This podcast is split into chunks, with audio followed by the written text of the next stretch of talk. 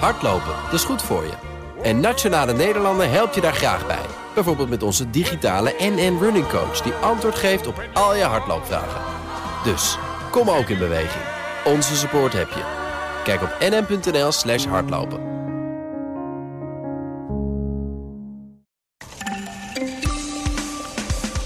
De politiek haalt opgelucht adem, want de basisscholen kunnen weer open... en voor winkels wordt click en collect mogelijk gemaakt.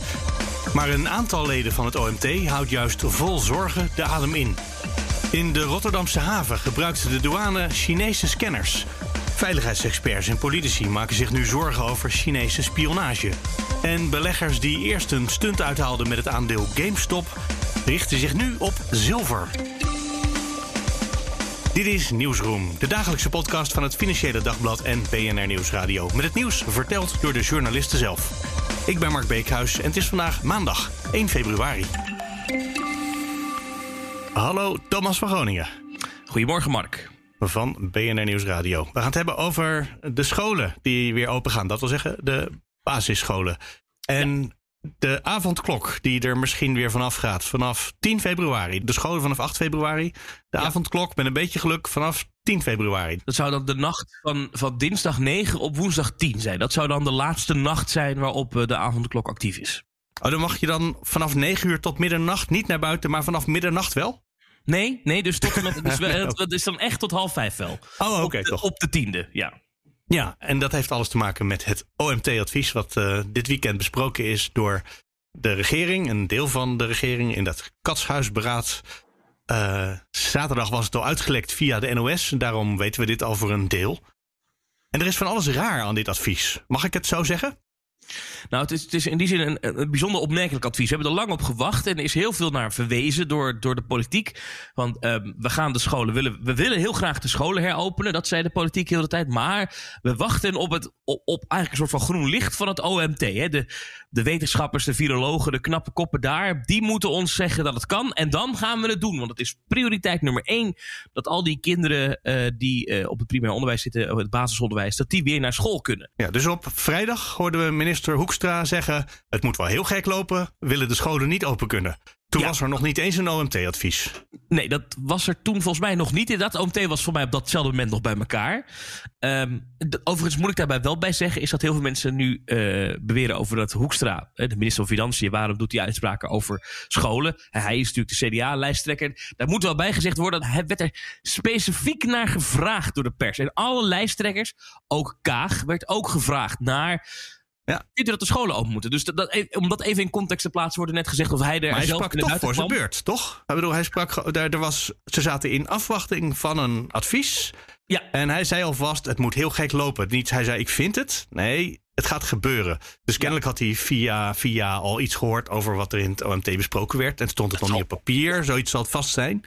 En toch, het voelt toch een beetje onhandig. Ja, dat, voelt, dat klopt. Dat klopt. En eh, daar is dus eh, dat OMT-advies, dat is er nu. En als je dat leest, en ik vat het even kort samen, dan lees je een groep wetenschappers met heel veel ongemak. Dat, dat lees ik terug in de regels. Die eigenlijk zeggen: eh, als je ons vraagt om een advies, kunnen de scholen open? Dan zeggen we eigenlijk niet. Maar als je het ons vraagt om het te adviseren, dan kan het wel. Maar dan moet je wel zorgen dat alle andere maatregelen intact blijven. Maar ja, dan kan het wel. En ik citeer één zin.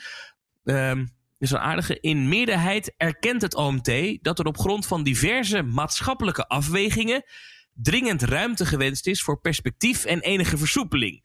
Ondanks de risico's die dat met zich meebrengt op de verspreiding van het virus. Mits deze uiteraard niet te groot zijn. En dan zeggen ze dat ze dat instemmen met een advies om dus het basisonderwijs te heropenen. Maar, zeggen ze erbij, op grond van de modelleringen levert dit een reëel risico op voor verdere toename van ziekenhuis- en IC-opnames. Hoe groot deze toename is, hangt vooral af van het nog onbekende effect dat vaccinatie heeft op de doorgifte van het virus. Maar ze zeggen Nou. dus eigenlijk, ja, het heropenen van die scholen, Doe maar niet, staat er. ja, dat gaat er heel, hoe dan ook voor zorgen eh, dat, ja, dat het, het aantal ziekenhuisopnamen weer zal stijgen. Het aantal opnamen op de IC's weer zal stijgen. Dat, dat, dat, dat, dat zeggen zij hier. En er zit ook één passage in.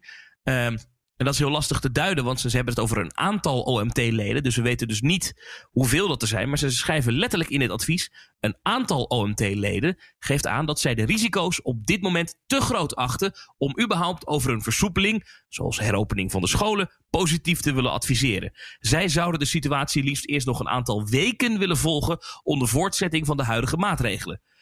Kortom, eigenlijk adviseert het OMT dit helemaal niet. Alleen zeggen ze, als je het ons vraagt, dan zou je het kunnen doen, mits dit en dit en dit. En dat is wel wat Ja. anders. Nou, help mij eens even. Want je had het in de allereerste zin die je voorlas, eh, ging het over eh, diverse maatschappelijke afwegingen die dringend ruimte gewenst, bla bla bla. Maar wat zijn die maatschappelijke afwegingen dan waar ze het over hebben? Ja, dat wordt niet echt genoemd. En eh, die kan je natuurlijk zelf wel invullen. Hè. Ehm, eh, de- Nou nee, want dit is een wetenschappelijk advies. Dus dan, dat hangt aan elkaar van definities en dat soort zaken. Dus eh, als wetenschappers niet opschrijven waar ze het over hebben, dan vind ik het meteen ingewikkeld. Ja. Hm. Eh, eh, Mee eens. Onder andere ook omdat het natuurlijk eh, het, ja, maatschappelijke overwegingen, dat klinkt als een politieke afweging en niet als een medisch afweging. Nee. Toch? En dat is toch waar het OMT voor is? Voor de medische aanpak. En dat daarna de regering gaat wegen en wikken, wegen en dan af. Dus nou, oké, we, we, we nemen het risico of niet. Nee, eh, mee mee eens. Het, het, het, het, het- lijkt inderdaad alsof zij iets meegewogen hebben. wat dan niet goed gedefinieerd is. En wat, wat ook voort lijkt te, komen uit de vraag. die het ministerie van eh, VWS heeft gesteld aan het OMT. Want zo werkt het. Hè. Er wordt een lijstje vragen opgesteld door het ministerie van VWS. Dat gaat naar het OMT en daar geven zij antwoord op. Dus het is niet zo dat het OMT uit zichzelf dit doet. Daar komen. Er komen vragen. En een van die vragen is wel daadwerkelijk geweest: van nou ja, eh, kunnen de scholen open? Dat is letterlijk de Ja. vraag geweest. Dus dan ehm, is dat ook waar men op reageert. En ja, dan nemen zij inderdaad. ehm, kijk, eh, zij zeggen. ehm, eh, het, het kabinet schrijft wel. Ehm, in, in, in het advies, in, in het, in het stuk wat naar de Tweede Kamer is gegaan, zegt het kabinet. Wij realiseren dat het algemene epidemiologische beeld zeer zorgelijk blijft. Maar dat de maatschappelijke weerslag van het prolongeren van een sluiting van het primair onderwijs en de kinderopvang evengoed tot grote zorg leidt. Ja, dus mensen vinden het vervelend als de scholen dicht blijven. Ja, en het is. eh, eh, Als je dat in gaat vullen, de leerachterstanden, eh, kinderen uit een, uit, een, uit een slecht milieu. die dus nu niet naar school komen. daardoor waarschijnlijk nog verder op achterstand raken. Weet je, er zijn allerlei problemen, je kan ze allemaal opnoemen. Ja. Dus, dus daar zit eh, eh, waarschijnlijk een logische gedachte achter. Alleen wat nu lijkt te gebeuren. ehm, en dat zag je gisteravond al terug toen eh, minister Slop bijvoorbeeld aan tafel zat bij een talkshow. is dat het kabinet nu zegt. Het kan, want OMT zegt dat het kan. En En dat is eigenlijk niet wat er staat. En dat is, precies, dat is eigenlijk niet wat er staat. OMT zegt, als je het ons vraagt... en ik, ik, ik, even, maar dat is eigenlijk wat er staat. Als je het ons vraagt, dan kan het, maar... dan moet je de andere maatregelen wel intact houden. Dat vind ik ook nog ingewikkeld. Wat bedoelen zij met die andere maatregelen? Hoort daar bijvoorbeeld de avondklok bij? Ehm, daar lijkt het wel op. En dus de lockdown. Ja, en er wordt ook gesproken over eh, of, andere, of eh, winkels anders dan bouwmarkten click en collect mogen gaan doen. Nou, dus dat zou dan ook niet kunnen. Nee, dus wat je dus eigenlijk krijgt, Mark... is dat de detailhandel straks langer dicht blijft... omdat de scholen open gaan. En dan kan je nog wel... Dat is een politieke door- afweging. En die, een- mag, ja. die zou de regering heel goed kunnen maken.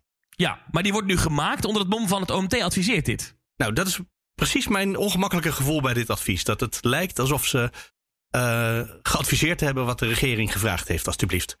En je zou eh, nog een stap verder kunnen redeneren. Ehm, en nu bekijkt het kabinet en het OMT bekijkt dit vanuit maatschappelijke zorg. Het is maatschappelijk blijkbaar onwenselijk, vinden zij, om die scholen nog langer dicht te houden. Als je hem anders redeneert, ehm, is het sluiten van bijvoorbeeld de detailhandel kost naar verwachting veel meer voor de economie dan het sluiten van de scholen. Ja, Eh, ongetwijfeld. Want al eh, is het alleen de maar scholen leveren weinig geld op. Precies. Dus eh, dit, dit kost eh, heel veel geld. Dit, dit- het heropenen van de scholen kost heel veel geld, omdat je, doordat je die scholen heropent, andere maatregelen moet verleggen die heel duur zijn. Dus daar zit ook nog een, een, een, een afweging in. Dit kost heel veel geld. Ja. Wat er nu gaat En gebeuren. kennelijk heeft de regering van tevoren al bedacht... wij vinden dat wel waard. Want daarom vragen we het advies zo. Ja, ja, daar, ja, daar hebben zij over nagedacht. En, je, en, en eh, als je cynisch bent, dan kan je denken, nou, dat is lekker een paar weken voor de verkiezingen.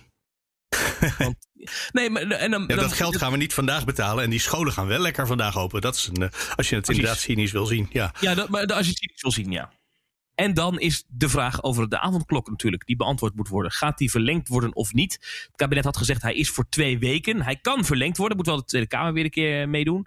Um, maar ja, de vraag is, ga je dat nu doen? Alleen ja, we zijn nu nog geen anderhalf week onderweg met die avondklok. Het is een beetje moeilijk beoordelen of die nou effect heeft, ja of nee. Uh, maar hij moet wel, er moet wel een besluit over genomen worden morgen. Dus dat wordt interessant. Ik heb de antwoorden nog even teruggelezen van Rutte. Wat hij daarop zei. En dan zei hij ja, we hebben deze avondklok altijd maar voor twee weken gewild. En een verlenging, ja, kijk, hij zei, ik kan niet garanderen dat hij niet verlengd wordt. Maar in principe is hij maar voor twee weken. En daarom okay. denken ze dat ze al uh, morgen kunnen aankondigen of die verlengd wordt, ja of nee. En waarschijnlijk is het antwoord daarop nee. Maar dat stuit dan weer een beetje in uh, tegen wat. Uh, dat, dat, is dan wel een beetje haaks op wat het OMT schrijft. Want die zegt: die kan die school alleen openen. mits de huidige maatregelen blijven bestaan. De vraag is een beetje: bedoelen ze er ook de avondklok mee of niet? Dat wordt niet duidelijk uit het OMT-advies.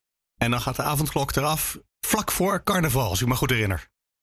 Dat is inderdaad het weekend voordat carnaval zou zijn, maar dat gaat natuurlijk niet door hè, in Nederland. Nou ja, het leer bij carnavalsvierders kennen. Uh, die gaan daar toch iets, uh, die gaan daar iets op verzinnen voor zichzelf. Ik ben er zelf één en ik ga inderdaad wel iets doen, maar gewoon thuis alleen. Niet thuis met, uh, één gast. Ja, ja. Oké. Wel even een beetje Polonaise. Heel verstandig. Ja, op anderhalve meter. Dus op, op de woensdagochtend, als het allemaal weer voorbij is en mensen eigenlijk weer gewoon naar hun werk zouden kunnen. Maar ik heb een -hmm. tijdje in Brabant gewoond. Op die woensdag zien mensen er heel anders uit in de treins Slapend. Dat is, dat is niet per se. Ja. Uh, dat zal dit jaar anders zijn. Ja, nou misschien toch een haringje happen. Dat, dat hoort wel traditioneel die dag. Dobas van Groningen, dankjewel. Graag gedaan. Hallo, Anouk Eigenraam. Hi Mark. In Peking. Er zit een klein beetje ruis op de lijn. Dat vind ik mooi, want correspondenten die horen altijd hoorbaar op afstand te zijn. Mm -hmm. vind yes. ik. Ouderwetse radiowet. Dat klinkt pas mm -hmm. echt als je ver weg klinkt. Ja. We gaan het hebben over een verhaal wat zich afspeelt in zowel China als in, uh, in Nederland, in Rotterdam om precies te zijn. Uh, mm -hmm. Het bedrijf Nuctech. Dat maakt scanners. Uh, maar wat voor soort scanners maken ze?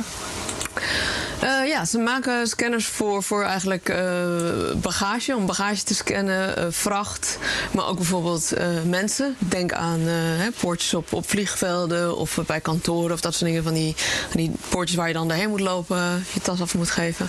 Dat soort scanners, ja. Dus die staan dus, aan de grenzen van ons land, zo overal? Die staan op vliegvelden en die staan op luchthavens. Oh, dat, dat zijn vliegvelden. Ja. ja. ik bedoel de havens, zeehavens Um, en onder andere staan ze in, uh, in Rotterdam, in Nederland. Dat heb jij ontdekt, dat uh, in de Rotterdamse haven grote scanners staan op de containerterminal. Ja, er zijn een aantal scanners voor containers, inderdaad. Um, ik begreep ook dat er um, scanners wel zijn op luchthavens en bij bepaalde distributiecentra. Dat heeft de douane gezegd. Maar ze hebben dat niet gespecificeerd. Uh, we hebben wel, uh, ik en een collega Pieter Lalkens, hebben wel Schiphol bijvoorbeeld ook gevraagd. Die zeiden dat zij geen scanners van Nuctec gebruiken. Maar goed, als de douane het heeft over luchthavens, dan, ja, dan neem ik aan dat, dat, dat dan hè, Schiphol zelf dat dus niet gebruikt. Maar uh, ja, dan vermoed ik op de douane. Ja, maar ook de douane, uh, de douane gedeelte oh, ja. op, op Schiphol kan natuurlijk ook zijn dat douane het daar gebruikt. En dat is dan natuurlijk weer niet van de, van de luchthaven, zeg maar, op die manier. Dit is apparatuur die wordt gebruikt voor de nationale veiligheid. En dat is op het moment dat het uit China komt, want Nuctec is een Chinees bedrijf, meteen spannend. Mm -hmm. De ja. boven jullie artikel is geworden vrees voor Chinese spionage via douanescanners -hmm. in haven Rotterdam. Waar ja. komt die, uh, die angst voor die spionage vandaan? Nou ja, uh, uh, Nuctep is, is, een, uh, is inderdaad een Chinees bedrijf. en het is deels eigendom van de staat via het moederbedrijf, het moederbedrijf Tongfang. En dat is in begin 2019 in handen gekomen voor een deel van de staat.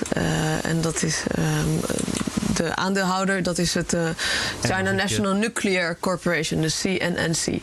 En die hebben aandelen gekocht op een gegeven moment in dat moederbedrijf van Nuctec. En zijn de controlerend aandeelhouder, zo zeggen zij zelf. Ja, en dat is het staatsbedrijf dat China's kernwapenprogramma overziet. Dus dan zit je heel dicht bij het leger.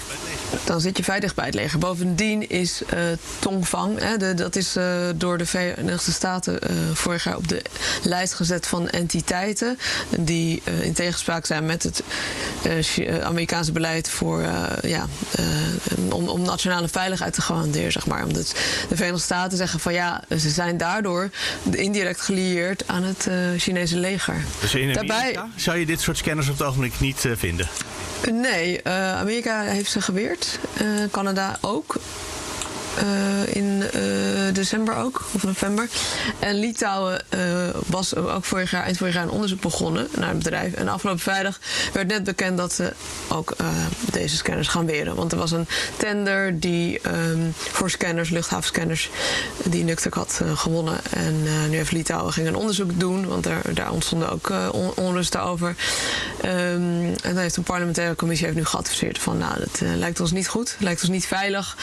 Met het oog op nationale veiligheid. Dat is niet wenselijk. Uh, ja, en de overheid gaat dat advies gewoon overnemen. Is dit nog steeds de handelsoorlog met China? Of is er echt een aanleiding om te denken dat China via internetverbindingen zo'n scanner in Rotterdam gewoon de hele tijd zit mee te kijken wat wij hier allemaal in en uitvoeren? Nou ja, kijk, of ze dat, daar is nu, daar is tot nu toe geen bewijs voor. Dat, dat, uh, of dat nu is of nu is gebeurd. Uh, kijk, het bedrijf zelf zegt, Nuctec heeft het hoofdkantoor, dus het Europese hoofdkantoor moet ik zeggen, in Rotterdam sinds een aantal jaar.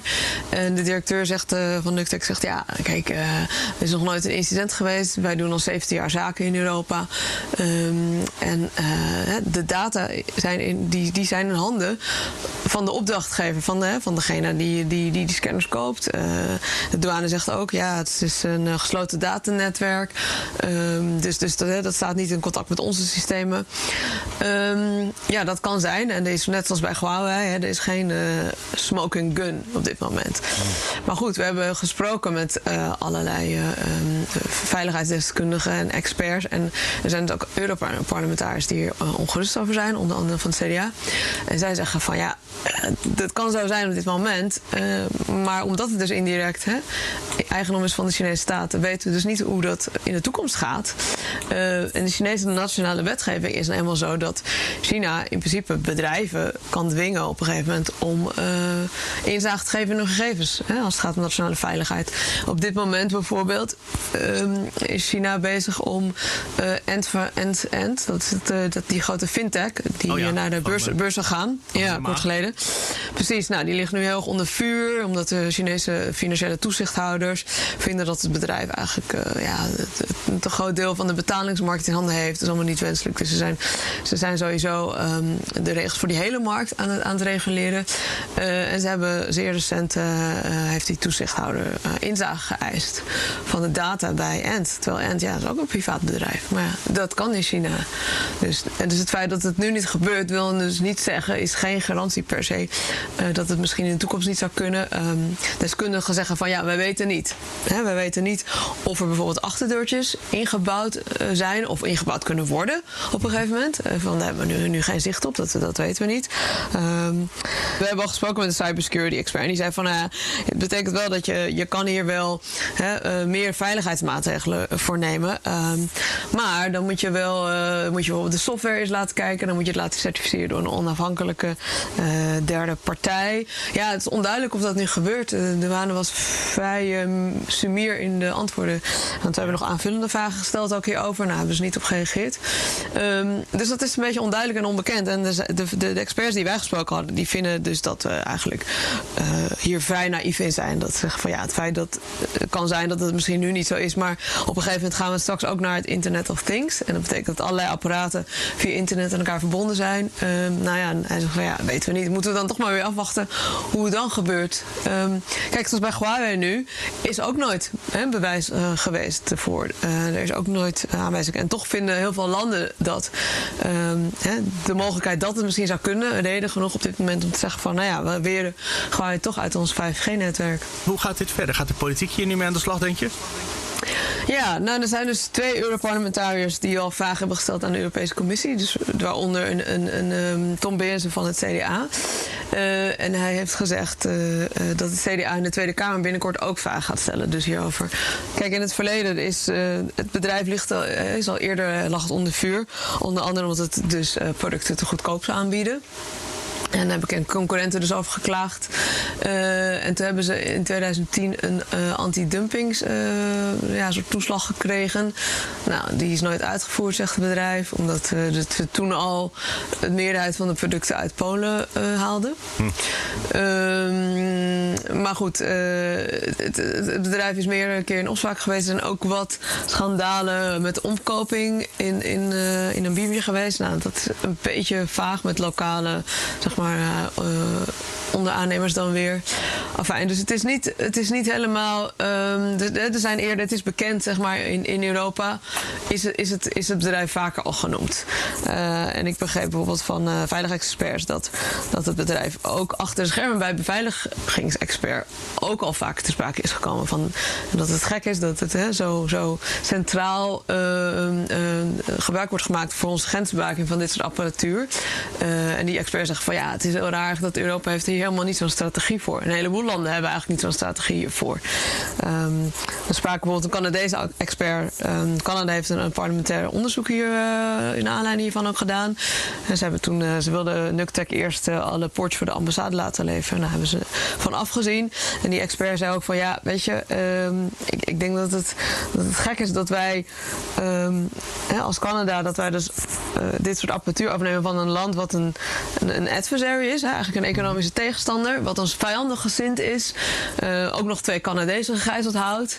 Uh, en dan nemen wij dit soort cruciale apparatuur af. Nou ja, en wat voor Canada geldt, geldt natuurlijk ook uh, ja. in, in, in, in, een hele grote mate voor, uh, voor Europa en voor Nederland bijvoorbeeld. Dus ja, daar zijn allerlei mensen toch vrij kritisch over. Dus ik ben benieuwd inderdaad of, hier, uh, nou ja, of, of uh, als het CDA hierover vragen gaat stellen, wat de minister hierop dan gaat antwoorden. En of dan misschien of we dan wat meer duidelijkheid gaan krijgen van, van de douane hierover. Uh, waar ze misschien nog meer staan. En ehm, ja, hoe, dat, hoe dat dan technisch ook in elkaar zit. Daar ben ik ook benieuwd naar. En ook Eigenraam, dankjewel. Geen dank. Um, mag ik even jouw topografie testen meteen? Oh oh. De tuurlijk, tuurlijk. Suzhou. Ken je dat? Uh, ja, dat komt wel bekend voor. Uh, maar ik ja. weet niet precies waar het ligt hoor. Het ligt 150 kilometer ten westen van Shanghai, vertelt uh, Elmo. Elmo die mailde namelijk vorige week naar aanleiding van een item wat we hadden gemaakt over de, dat buitenlandse bedrijven die eigenaar zijn van Nederlandse bedrijven. Uh, vaak hier de ondernemingsraad buiten spel proberen te zetten. En dat uh, uiteindelijk kwam te sprake dat China een deel van die bedrijven. Dat, dat vooral met China speelt. En in mijn onwetendheid zei ik: in China hebben we natuurlijk helemaal geen uh, ondernemingsraden. Dus dat kennen ze daar ook helemaal niet. En Elmo die is een fabriek aan het opzetten uh, in China. En die zegt inderdaad, -hmm. dat hebben we allemaal niet. Maar iedereen is hier wel verplicht en automatisch lid van de vakbond. En het bedrijf mm -hmm. betaalt wel 2% van de loonkosten aan de bedrijfsvakbond. En dan mag die vakbond ook soms meepraten. Is dit allemaal herkenbaar voor jou? Dat, het, uh, dat inderdaad het werk. Ja, je hebt geen ondernemingsraad, maar het personeel praat toch mee? Uh, nou, ik weet wel, er zijn heus wel Chinese vakbonden hoor. Ja, vakbonden wel, precies. Daar ben je ook automatisch nee, ja. lid van. Je kan zelf niet, niet kiezen kennelijk. Maar ja, dat, kijk, in hoeverre die natuurlijk echt macht is natuurlijk totaal niet vergelijkbaar met de politie die vakbonden en zo en ondernemingsraden bij ons hebben. Uh, het is, ja, ik bedoel, ja, dat, dat kan je niet vergelijken. Ik bedoel, bij ons hebben ze, zitten ze natuurlijk gewoon ook echt aan tafel. En aan tafel betekent natuurlijk ook niet alleen meepraten, maar ook nou ja, echt wel invloed hebben op de beslissing. Nou, ik denk dat je hier daar hier niet zo heel veel illusies over moet hebben. Nee, uh, maar die heb ik over, over de macht van de vakbonden ook niet hoor. Wat ik wel mooi vind is dat hij zegt deze lokale afdelingen van de vakbond, die dus in een bedrijf zitten, die zijn mm -hmm. dan wel een overheidsinstantie en houden ook toezicht mm -hmm. op de arbeidsomstandigheden. Dus dan zit je alweer ja. in de buurt van de arbeidsinspectie uh, mm -hmm. Van de bedrijven in zijn regio. Dus dat is ook, uh, nee, het is heel anders georganiseerd. En dat vond ik grappig. Ja. Dan, ja, ja. We hadden gewoon een terzijde een zinnetje over China. En dan blijkt een van onze luisteraars gewoon te weten hoe het Leuk. zit. Ja, leuk. Mooi, nou, dat is wel gelukkig grappig. Oeh, Anouk, dankjewel. Nou, hey, goed, oké. Okay. Spreek je later weer een keer. En misschien wil je ook reageren. Mail dan naar nieuwsroom.bnr.nl of nieuwsroom.fd.nl. Trouwens, vandaag staat er dus een groot verhaal. De voorpagina van de krant van het Financieel Dagblad over die Nuntech scanners. Morgen komt daar in de krant nog een groot achtergrondverhaal bij. Maar als je nou ongeduldig bent, dat artikel gaat waarschijnlijk al in de loop van vanmiddag, misschien het begin van de avond al online. Dus dan zou je het al kunnen lezen.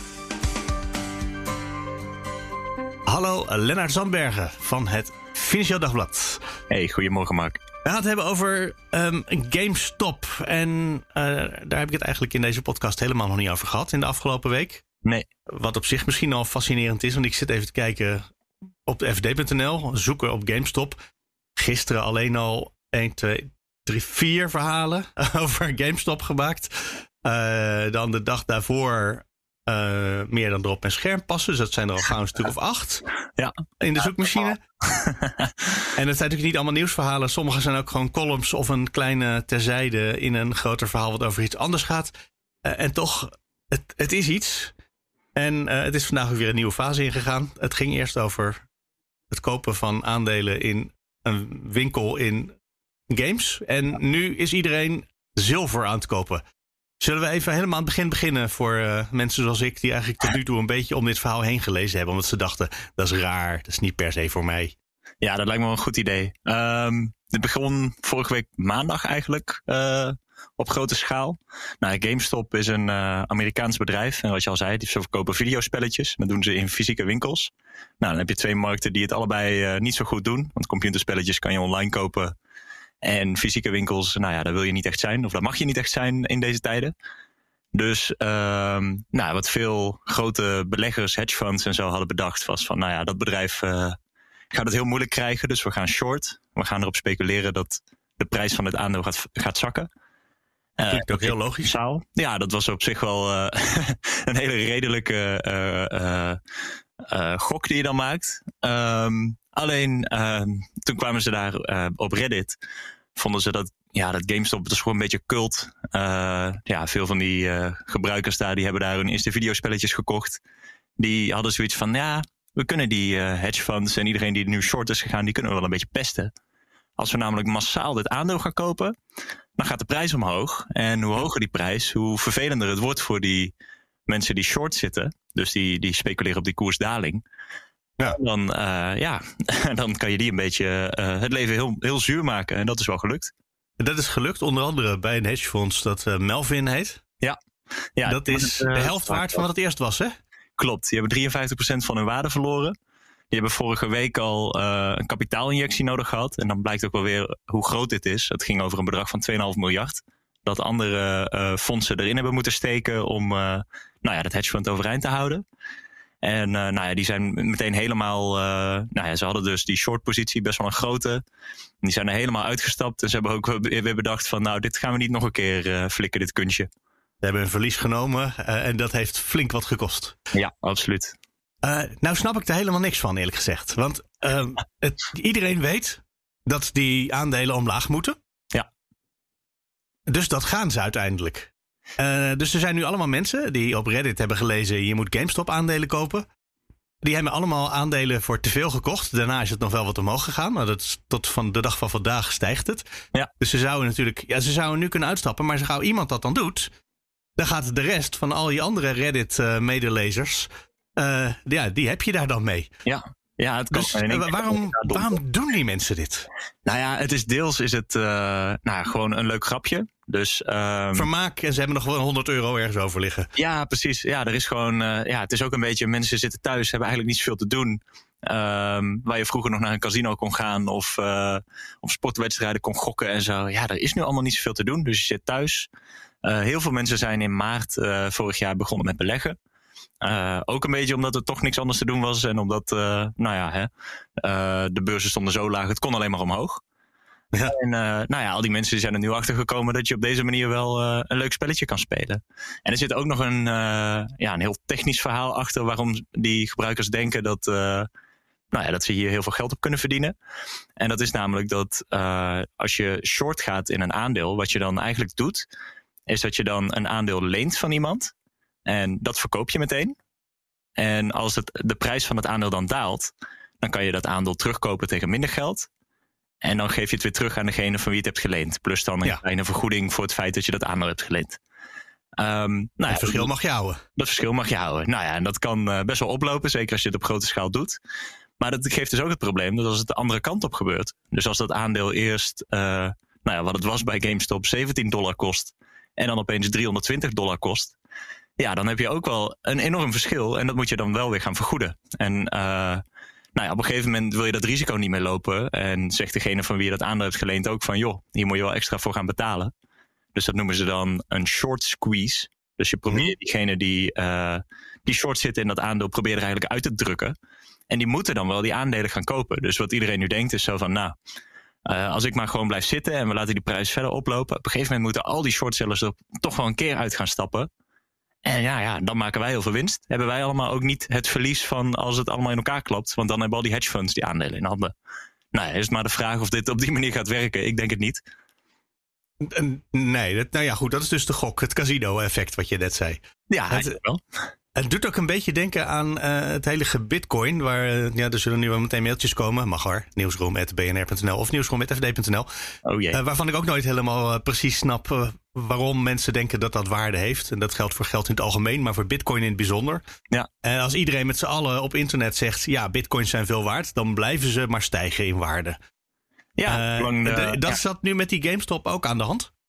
Nou ja, uh, een beetje wel. Wat vooral wel opvallend is, is dat uh, nou ja, van de week toen uh, dat GameStop zo enorm steeg, daalde de prijs van de bitcoin. En wat ik denk dat er eigenlijk is gebeurd, is dat dezelfde mensen die heel enthousiast zijn over de bitcoin, die, nou ja, die hebben wat bitcoins verkocht om maar meer aandelen GameStop te kopen. Omdat ze dat wel een leuk spelletje vonden. Dus op die manier, nou ja, dan laat je ook wel weer zien nou ja, hoe betrouwbaar zo'n bitcoin is als, nou ja, store of value, wat ze dan zeggen. Net zoiets als goud. Het is wel heel ja. wiebelig, zeg maar. Nou ja, maar een van de verklaringen voor de eeuwigdurende stijging van de bitcoin was toch ook dat, ja, waar kan je heen? Je kan in goud, je kan in bitcoins. Ja. En voor de rest is alles ingewikkeld op het ogenblik. Ja, als ik het heel erg simplistisch samenvat. Ja. Uh, dus als je dan uh, denkt, nou, dan gaan we voortaan uh, gaan we ook in GameStop, uh, wat ook raar is om in te investeren. Maar ja, dat kan wel. Ja. dan hou je het geld natuurlijk weg bij, bij de Bitcoin, waar je de afgelopen tijd toch ook weer flink in waarde, ja, waar de waarde van wat je had ook flink is toegenomen. Dus je ja, kan het opnemen zonder dat het je wat kost. Ja. Ja, dan is, ja, je neemt daar wat winst en dat stop je weer in, het volgende, in de volgende hype eigenlijk, is dan een beetje het verhaal. Ja, als jij het een hype zegt, zijn het uh, tulpenbollen dit? Klaas Knot noemde het gisteren zo in, uh, in Buitenhof. Ja, ik, ik weet het niet. Het is toch wel. Er zit. Uh, het is deels is het gewoon een spelletje. En nou ja, je zou het ook best wel. Zeg maar, als een hedge fund dit zou doen, dan zou het koersmanipulatie heten. En dan zou de toezichthouder ingrijpen. Nou, is dat natuurlijk wel heel moeilijk om te doen als duizenden particulieren het opeens zijn die, uh, die deze stap zetten. Maar er zit ook wel een beetje iets achter van ja, we gaan toch eens eventjes die grote hedge funds aanpakken die het uh, die normaal altijd al ons geld afpakken en die zo hebben geprofiteerd van de kredietcrisis en dat soort dingen. Ja, maar je zegt wel iets belangrijks. Je zegt koersmanipulatie. En als iemand nou op Reddit schrijft, we gaan nu met z'n allen in het zilver, want dat is inmiddels gebeurd. Ja. En in, om de een of andere reden gaat dan iedereen, omdat dat daar staat, zilver kopen. Ja, Neigt dat dan toch niet een beetje naar koersmanipulatie? Ja, uh, ik zou zeggen van wel. Uh, en dat is verboden, hè? Dat is strafbaar. Dat is op zich verboden en dat is op zich strafbaar. Maar ja, het wordt wel heel moeilijk om, uh, ja, om hier mensen voor te veroordelen. Ehm, want ja, je kan ook. het is niet verboden om ergens in te stappen omdat je denkt dat het gaat stijgen. Um, het is verboden als je heel erg gaat samenspannen. En, als je, uh, en dat is een stuk makkelijker als je een groot hedge fund bent. Dan kan je het ook makkelijker bewijzen als toezichthouder. Ja, hier zijn het duizenden particulieren. Ja, wat ga je er tegen doen? Maar iemand op dat forum schrijft het eerste stukje en zegt: ja. uh, Ons nieuwe target is zilver. Ja. En ja, dan gaan alle lemmingen uh, die gaan allemaal achter het zilver aan. Klopt. Uh, maar er is één iemand die natuurlijk het voortouw. En dat is misschien wel degene die de organisatie is. Ja, maar ja, goed, als je het dan ondertussen ook weer gooit op... we zijn bezig met een soort revolutie tegen het financiële systeem, zoals ze het Ja, daar zijn rechters uh, zelden gevoelig voor. En nou ja, dat weet ik ja? niet. Dan kan je het ook gooien, dat weet ik ook niet. VS op vrijheid van meningsuiting, ja. Uh, en dat is in de VS toch ook alweer een groot goed. Maar goed, dat, dat is waar. speculatie. Ja. Ik heb uh, ja, precies. daarin niet heel veel verstand van. Maar ja, het is wel... Uh, nou ja, de zilverprijs staat nu 9,5% hoger dan dat die eind vorige week stond. Dus nou ja, effectief is het wel. Zilver is iets heel anders dan aandelen. Ja. Kan je short gaan op zilver eigenlijk? Ja, dat kan zeker. Ja, Doen dat, mensen dat ook? Ja, dat is ook wel daar is ook wel sprake van. Maar ja, het is ook wat moeilijker te zien hoeveel dat dan zijn. Ehm, het is ook wat moeilijker te zien nou ja, of die mensen alleen maar short zitten. Of dat ze ondertussen ook zilver hebben. En dat ze dus eigenlijk zichzelf proberen te beschermen tegen een beweging, welke kant dan ook op. Ja. Dat kan natuurlijk ook nog zo zijn. Daar zitten heel veel ja, hele technische dingen eigenlijk achter. Dus je weet het gewoon niet. En uh, ja, er zitten ook wel wat hedge funds die zitten gewoon, uh, die, die verwachten eigenlijk ook al dat uh, de zilverprijs omhoog ging. Nou, die zitten nu ook in hun handjes te wrijven natuurlijk. Ja, want wat ik Klaas Knot gisteren ook hoorde zeggen was... uiteindelijk degene met het meeste geld, en dat zijn de hedge funds... Ja. Waarschijnlijk hebben die meer geld dan al die individuen die op Reddit lezen samen. Mm uiteindelijk winnen die, want als je meer geld hebt, heb je gewoon langere tijd om de pijn te nemen. Ja, dat is wel een beetje waar, waar ik ook wel van uitga, inderdaad. Dus dat betekent dat, eh, nou met zilver is het al heel spannend. Maar dit trucje wat ze dan met GameStop een keer gedaan hebben, is heel moeilijk te herhalen. Terwijl iedereen nu nog met zilver denkt, kennelijk, jawel, dat kunnen we best nog een keer. Ja, en dat is wel, ja, dat is een beetje overmoedig, denk ik. Want de zilvermarkt is sowieso veel groter dan, uh, nou ja, uh, wat dat GameStop. Eén winkeltje. Want ja. bijvoorbeeld, nou ja, GameStop, voordat deze hele, dit hele circus losbrak, was GameStop 1,4 miljard waard in dollars. En alleen al in Londen ligt er aan zilver opgeslagen iets van 48 miljard dollar. Dus die hele orde. Zoveel groter. Dus een hele andere orde van grootte. En ja, als je nu en dat zilver wil aanpakken en tegelijkertijd ook nog allemaal massaal in dat GameStop zit. En dan is ondertussen ook nog, uh, nou ja, dus hebben ook nog een bioscoop uitbater en wat andere bedrijven waar ze dit uh, kunstje bij proberen te flikken. Ja, dan ben je denk ik toch wel je hand aan het overspelen. En dan kom je toch wel weer terug bij dat casino. Dus vroeger of later gaat toch het grote geld het winnen van, uh, van de kleine man, hè? We gaan het zien. ja, heel verstandig om daar geen antwoord op te geven. Lennart Sandbergen, dankjewel. Graag gedaan. Zo, dat was hem. Tot morgen.